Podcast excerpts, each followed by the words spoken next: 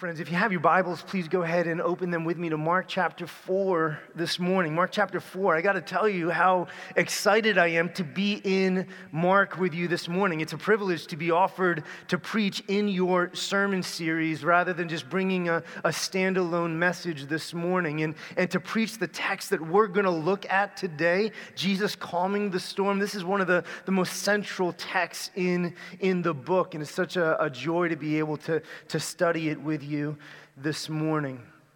We're going to look at Mark chapter 4, verses 35 to 41 together. Okay, so let's begin by reading this together. This, these are the, the very words of our God to us today.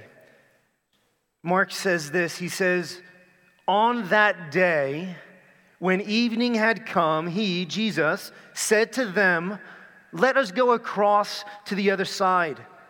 And leaving the crowd, they took him with them in the boat, just as he was, and other boats were with him. And a great windstorm arose, and the waves were breaking into the boat so that the boat was already filling. But he was in the stern, asleep on the cushion. And they woke him and said, Teacher, do you not care that we are perishing? And he awoke and rebuked the wind and said to the sea, Peace, be still. And the wind ceased, and there was a great calm. He said to them, Why are you so afraid? Have you still no faith? And they were filled with great fear and said to one another, Who then is this that even the wind and the sea obey him? Amen. May God bless the preaching of his word this morning. In, in the classic French novel and also the award winning Broadway play Les Miserables, Victor Hugo tells the story of a man named Jean Valjean. Jean Valjean was a man who stole a loaf of bread in order to provide for his hungry family, and as a consequence, he spent years of doing hard labor in the galleys of Toulon. During those years of forced labor, Jean Valjean grew incredibly strong, and he demonstrated remarkable feats of strength it was very clear that Jean Valjean had strength beyond the normal man. Later on in the story, through a variety of circumstances, Jean Valjean escapes from his sentence and then he creates a new life with a new name in a new place. And he so prospers in that new life that he, he actually becomes the mayor of his small town. He, he's loved by almost everyone in his world. And almost no one has any idea of the life that he once lived as a prisoner in the galleys of Toulon. That is, except for a man named Javert. Javert is a cruel and graceless man. Javert is set on executing his perception of justice wherever and however he can. Javert had spent years as an officer in the galleys of Toulon, and he had witnessed Jean Valjean's immense strength firsthand. And when Javert meets Jean Valjean for the first time, Jean Valjean, who is now a wealthy mayor of a town and respected by all that know him, Javert immediately thinks that he recognizes the mayor from somewhere, but he can't be sure. But, but then over time, Javert begins to suspect that, that he does indeed know this man, and even that he was a man from the galleys of Toulon. But, but he can't prove it. That is, until one day when the mayor's strength gives him away. It happened that one afternoon, a, a, local man was driving his horse and cart, and the horse stumbled and broke two of its legs, and the cart flipped over and suddenly pinned the man underneath. And so, while everyone in the town is just standing around talking, wondering what to do, everybody's waiting for somebody to go and, and get a jack to lift the cart off of the man. Nobody has any idea what to do in this moment. moment. Jean Valjean knows something needs to be done. This man is going to die. But sadly, standing right in the middle of the crowd was the officer Javert. And Javert takes this moment and he looks directly at Valjean and he intentionally and maliciously tells him that the only person that I have ever known who might be able to, to lift that cart off of that man was a man that I knew in the galleys of Toulon. And immediately Jean Valjean knows that he's about to be discovered. But his heart is so compassionate to, towards the man that doesn't stop him. Immediately, he climbs under the cart, and then with immense strength, he pushes the cart up, and they get the man out from under the cart. Jean Valjean's strength displayed his true identity. That there was ultimately no mistaking who Jean Valjean was when his strength, when his power was put on full display. His power revealed his true person. Folks, this text is, is showing us the same exact thing this morning.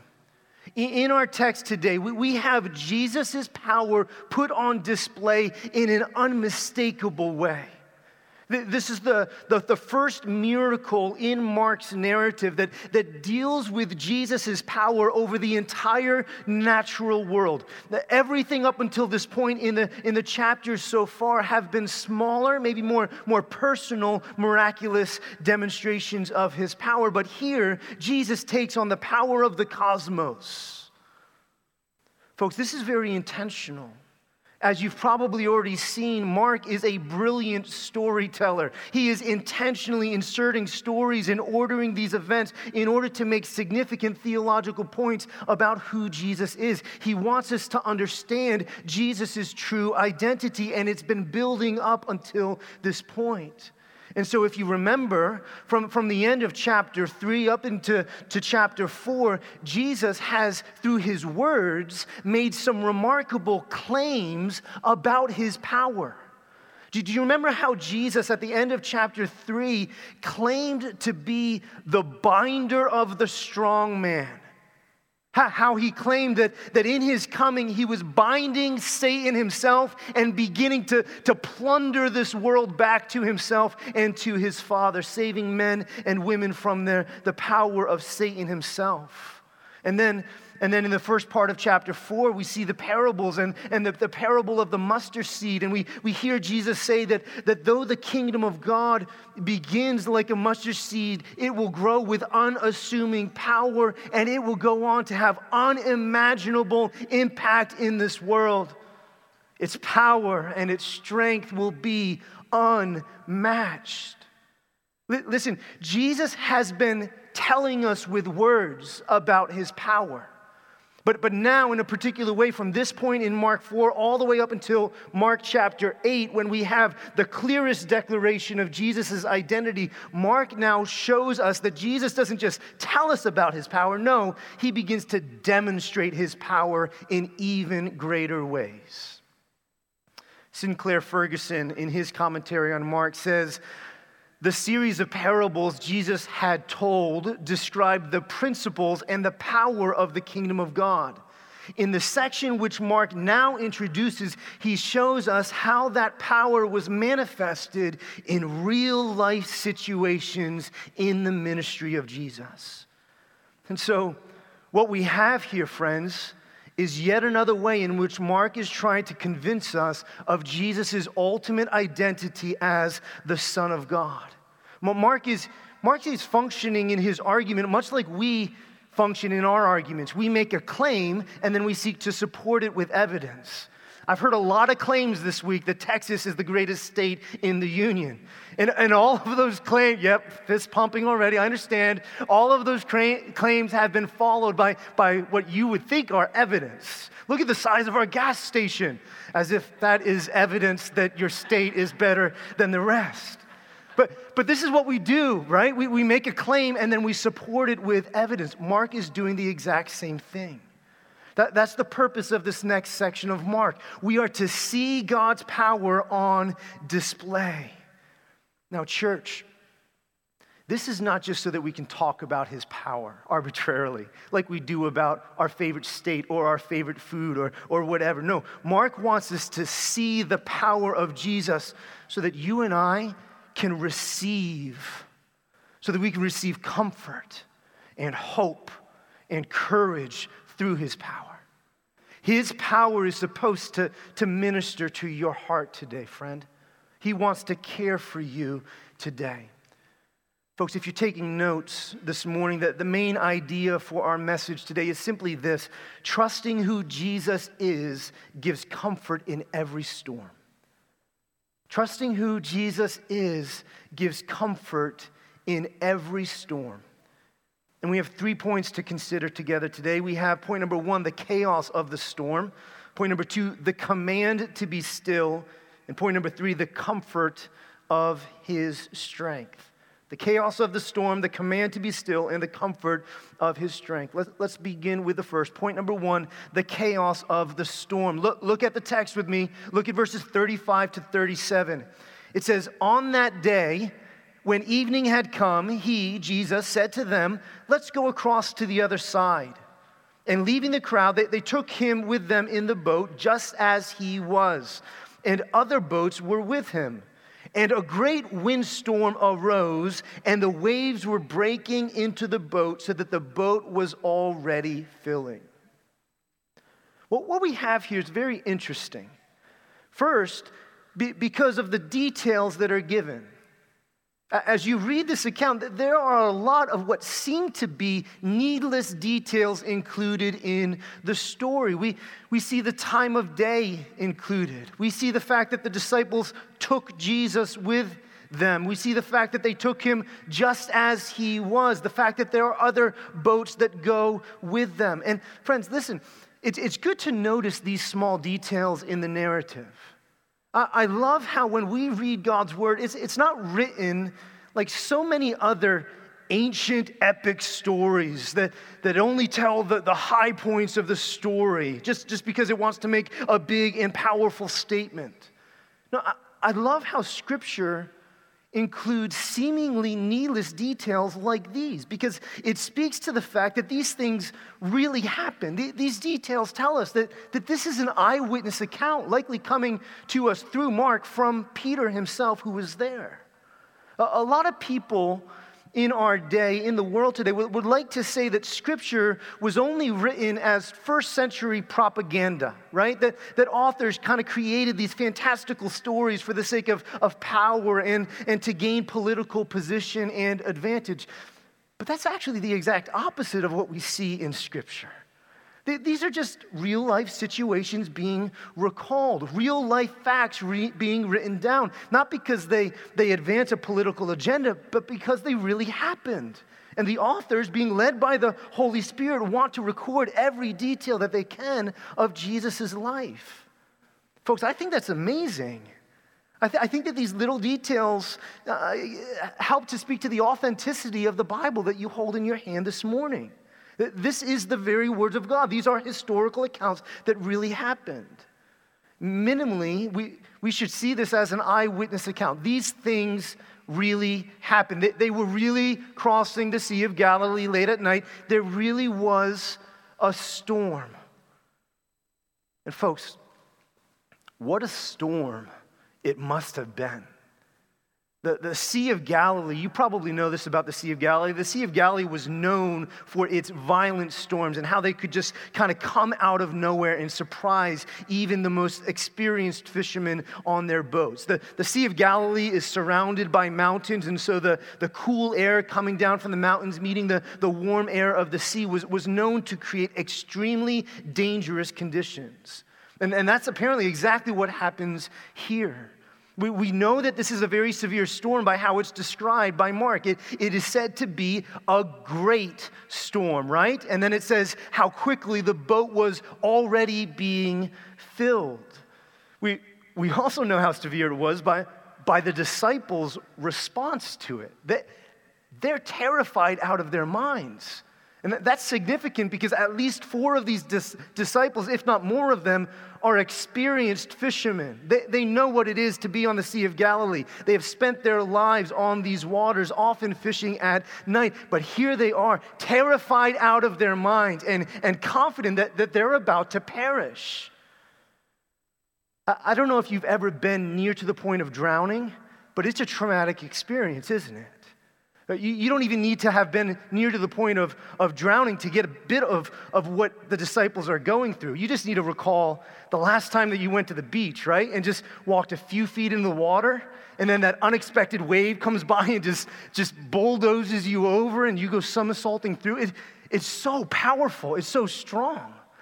You, you don't even need to go to the beach. When was the last time you went to a theme park for one of those wave pools, right? It's pretty amusing to watch grown adults try to keep their, their dignity as they stand in the water, just of like I am on this stage right now. Or how about those, those, those wave pools that teach you how to surf? Have you seen those? They're, they're basically like, like avalanches of water coming down, and then the worker gives you a surfboard and basically says, Good luck. And then you take that surfboard and you get on that avalanche of water and you try to surf. And it's very amusing to watch grown men just being bullied by the water, holding onto their swim trunks, desperately trying not to lose them as they go.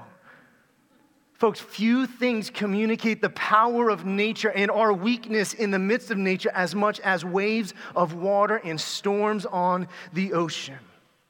But listen, you don't need to be caught in a physical storm on the Sea of Galilee to understand the sense of helplessness that the disciples feel. You don't even need to be in a wave pool. The waves of the ocean are a fitting way to describe much that we experience in everyday life. Waves are unmanageable, they can't be controlled. The storms of life are unmanageable. 2 Samuel 22, verse 5 says, The waves of death encompassed me, the, the torrents of destruction assailed me. This morning in my devotions, I was in, in the Psalms, in Psalms 62, 63, 65. I was affected by how many of them speak about the violence of the waves and the storms all around us. Listen, biblically speaking, the sea itself is almost always described as a place of chaos and of disorder. Friends, isn't that so often a right description of our lives? And so, Redemption Hill, where are the storms in your life today? In what area of life do you feel like you are, are drowning? In what area of life do you, like the disciples, feel terrified about what is going to happen next? You know, another thing that I love about our Bibles is that our Bibles do not lie to us about the storms of life.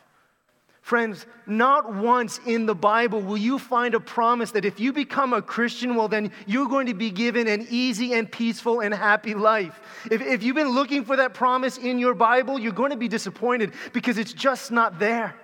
That the Bible is actually filled with promises that our lives are going to be the exact opposite of that that, that our lives are going to be battered by storm after storm. Scripture actually tells us to, to experience these difficulties. And so, again, wh- where are the storms in your life right now?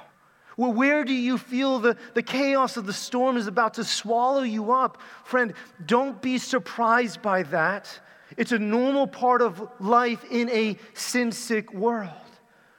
But wherever it is, Friends, notice this with me as well. Notice this that not only is Jesus not surprised or concerned about the storm, demonstrated by the fact that he is asleep in the storm, which is crazy, but he's also in the storm with you. Friend, you're not alone. And listen, not, not only is he not concerned about it because he's sleeping, and not only is he in the storm with you, look at verse 35 with me very quickly, where it says that it was Jesus that said to them, Let us go across to the other side. Church, you may not like the sound of this, but sometimes our God leads us into the storm. Sometimes those waves that feel like they are going to crush you, they're His idea. And friend, that, that, that is not to punish you, but to refine you. Not to crush you, but to grow you. So, like the disciples, Jesus, sometimes takes us into the storm because he, he has lessons that he wants his children to learn. And, and learning those lessons are, are absolutely foundational to us growing stronger and happier in him as we wait for him to return and to take us home. There, there's hope for you in the storm because Jesus is Lord over that storm. He's Lord over your storm today. That's the chaos of the storm. Friends, that brings us to our second point this morning. Point number two the command to be still. So, if Scripture tells us to, to expect storms in life, which it does, it also tells us who is Lord over the storms. And so, yes, there are storms, but, but in Jesus and, and through the gospel, there is hope for the storms. In, in the midst of this incredible storm on the Sea of Galilee, with wave coming from this side and wave coming from this side. The chaos is immense, with, with the boat sinking lower and lower as it takes on more water. What is Jesus doing? Look at verse 38. He's asleep. He's sound asleep. What a, what a picture of Jesus. First of all, what a picture of his, his humanity. This is the Son of God in the flesh, like you and I, and he's so tired from the day, so tired from his work and his ministry, that he just needs to take a nap. He, he wants to, to grab a little shut eye real quick. But the disciples can't believe it. The disciples are desperate. They, they think that they're going to die and they need Jesus to do something. Notice what they say again in verse 38 Teacher, do you not care that we are perishing? And so not only are they wondering why he isn't doing something, they are doubting whether he even cares for them or not. Oh, there's application for us in that as well, isn't there? Isn't it true that oftentimes in the midst of the storm, we question God's goodness and his care? Say, God, where are you? God, why have you forsaken me? God, I thought you loved me. God, I thought we were tight. I thought we were in this together. Why have you forsaken me at this moment? But, folks, look, look at what happens next. I love the simplicity with which Mark says what happens next. Verse 39 And Jesus awoke and he rebuked the wind. And he said to the sea, Peace, be still. And, and the wind ceased, and there was a great calm.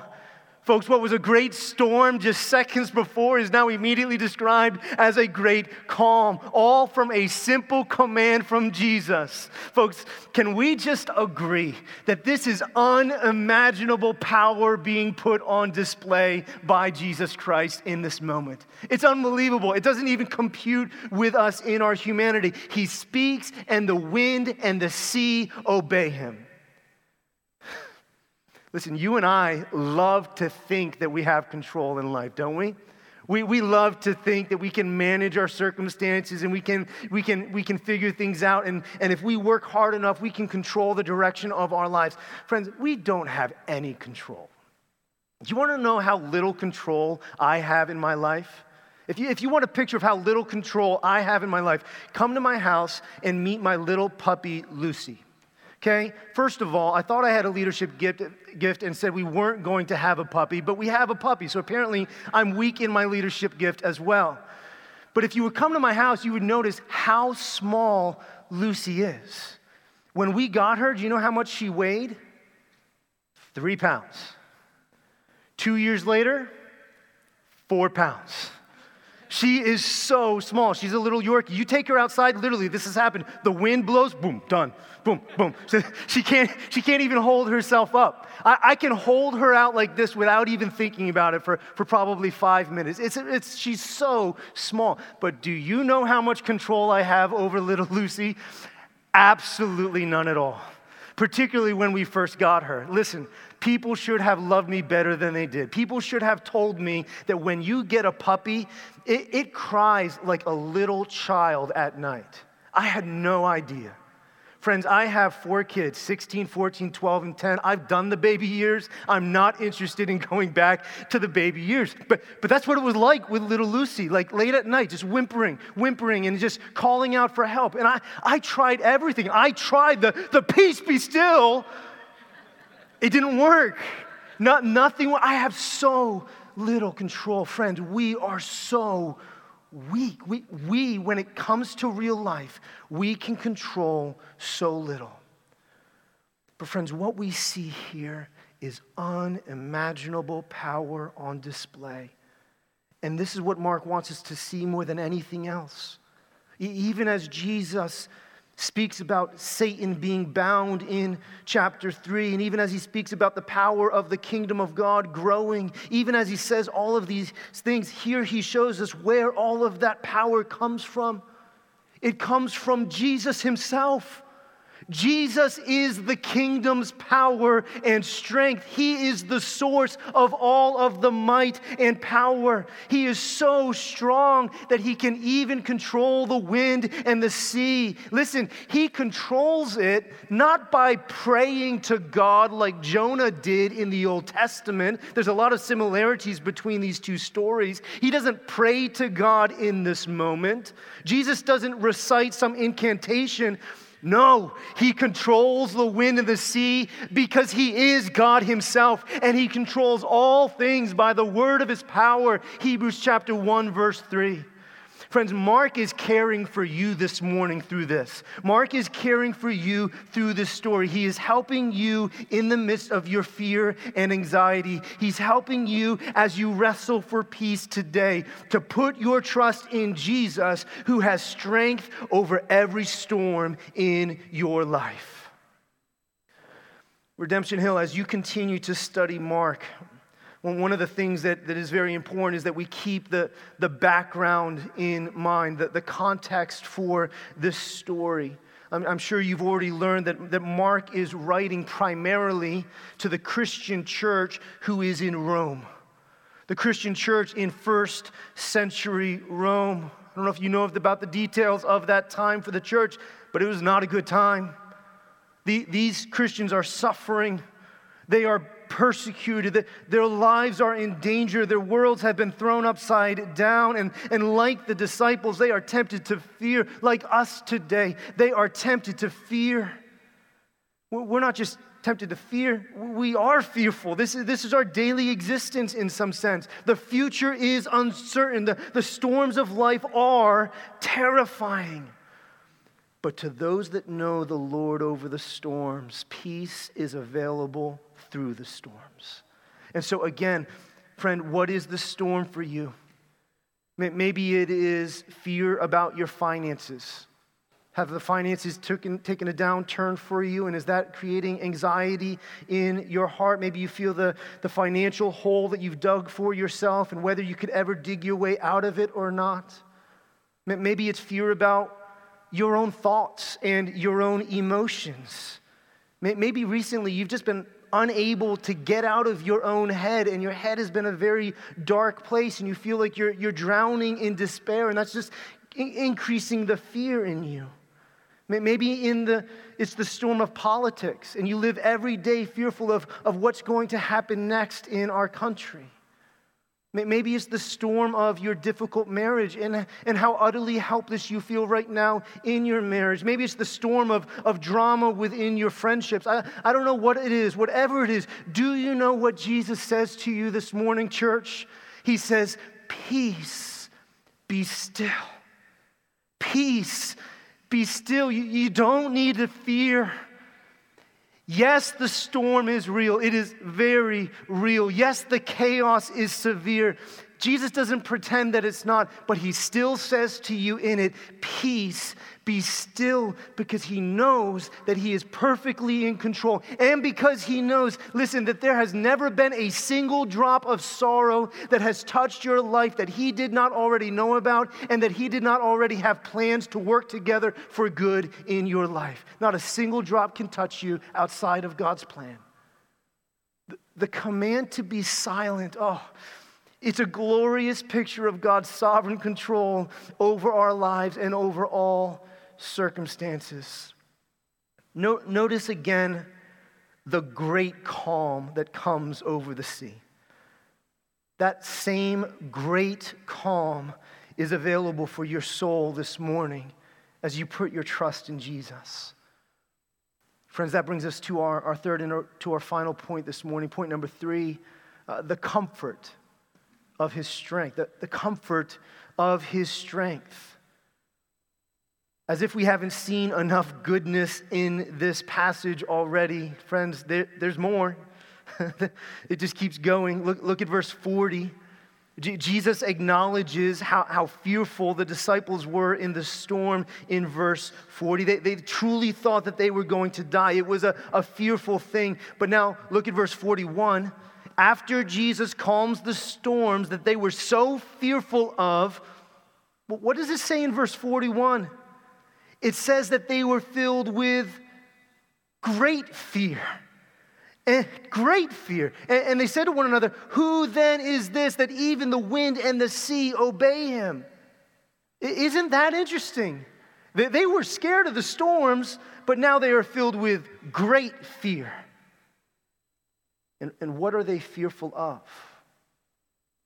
They're fearful of the man standing before them. They're fearful of Jesus. And it is appropriate that they are. The, the storm was unmanageable, and that, that is a fearful thing, but suddenly they are seeing in a man standing in the same boat as them something that is even less manageable, something that is even less able to be controlled than the storm itself. And so, yes, the storm is fearful, but how much more should we fear the one that is able to calm the storm with a word? And so, in this moment, the, the disciples' understanding is beginning to dawn that they're beginning to see with even greater clarity that, that this is not just a good teacher. This isn't even just a really good prophet from God. No, this person has the very authority and power of God Himself. Jesus' power is revealing his true identity, just like it was for Jean Valjean. It, it's revealing who he truly is. One commentator says this about this moment. He says, Here is divine power writ large. Here is divine power writ large. Now, friends, let's just pause there because divine power, divine power is a scary business. This is often why people resist the very idea of God and don't become Christians because the idea of a God that controls all things, that, that is a truly scary thought because it means that He has the power and the authority to control your life today, and not everyone is comfortable with that. Listen, if that is you this morning, if you're not yet a Christian, and if, if you are not a Christian, at least in part because you are fearful about what it means for you to submit your life to King Jesus, who has all power in heaven and on earth, if that's you, listen, I want you to know that that's understandable to me. I get that hesitancy, particularly if all that you know about Jesus is that he's powerful. Power alone is a very fearful thing. And I would be scared too if all I knew about Jesus was that he was really strong and that he wanted to have control over my life. But listen, friend, the amazing thing about this passage is that it demonstrates more than just the fact that Jesus is strong, it also demonstrates that Jesus is both good and loving. He desires to calm the storms in your life. He wants to minister to you in this way. But, friend, even, even more than that, th- this story shows us how Jesus wants to claim the, the ultimate storm over your life. In this story, as the commentator said, we have divine power written large. He is truly the Son of God. But listen, listen, we also have his humanity written large. Jesus was asleep in the boat. He, he's tired. He's taking a nap. He needed to rest. He's a human. What, what a contrast. He's so with us in our humanity that he needs to take a nap, yet so different from us in his divinity that he's able to rebuke the wind and the waves and they obey him in a moment. These two sides of Jesus almost seem incompatible. But, friends, these two sides of Jesus are at the very center of the gospel that we celebrate this morning the very center of our faith, church. Yes, he has the divine authority and power of God himself. He is God himself. But he so wants to be in relationship with us. He so wants to minister to us and to care for us, to love us, that he was willing to become like us in every respect. And so we ask the question with the disciples who then is this? And the answer quickly comes that this is the perfect God man, the only one who can both stand on our behalf and simultaneously satisfy the demands of God's justice against our sins. And friends, there, there's another moment coming in the Gospel of Mark when we will see both his humanity and his divinity written large. That is the moment when he will physically hang on a cross with his human body breaking, with agony shooting through each limb. Even while in his divinity he carries the weight of the entire world's sin upon his shoulder, being our, our sin bearer, being our divine substitute doing for us what no other human could ever do, but what he wanted to do because of his immense love for us, his people. Friends, listen, if you're not a Christian, if you have never come to Jesus, do not let the fear of his power, do not let the fear of what it would be to submit your life to him in his strength and sovereignty, don't let that stop you from coming because not only is he able to command the wind and the waves, he is also able to hold you perfectly secure in his love and Christians this morning. Redemption Hill, let us find comfort in his strength together this morning. The one that saved you, the one that loves you with an everlasting love, is the very one that controls this world by the word of his power. And so may you and I today rest in him and until we see him face to face. Let's pray. Father, we do give thanks for who you are. That in the man Christ Jesus, we have your divine power written large, and we have your human uh, character writ large as well. That in Christ we have everything that we need. Father, I know, I know that there are storms represented in this room chaos in people's lives, pain, sorrow. Many tears have been spilt even this very week.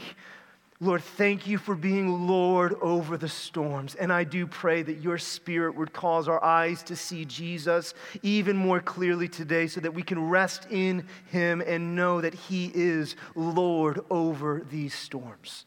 And Father, as you give us calm, as you give us peace in the midst of the storm. I do pray that you would receive the glory. That, that family members and friends and coworkers would say, Man, I know the storm that they're going through, but look at the peace, look at the calm in their lives. That can't be because of anything in them, that must because of, be because of their faith in Jesus. Lord, glorify your name and strengthen your church, we pray. In Jesus' name, amen.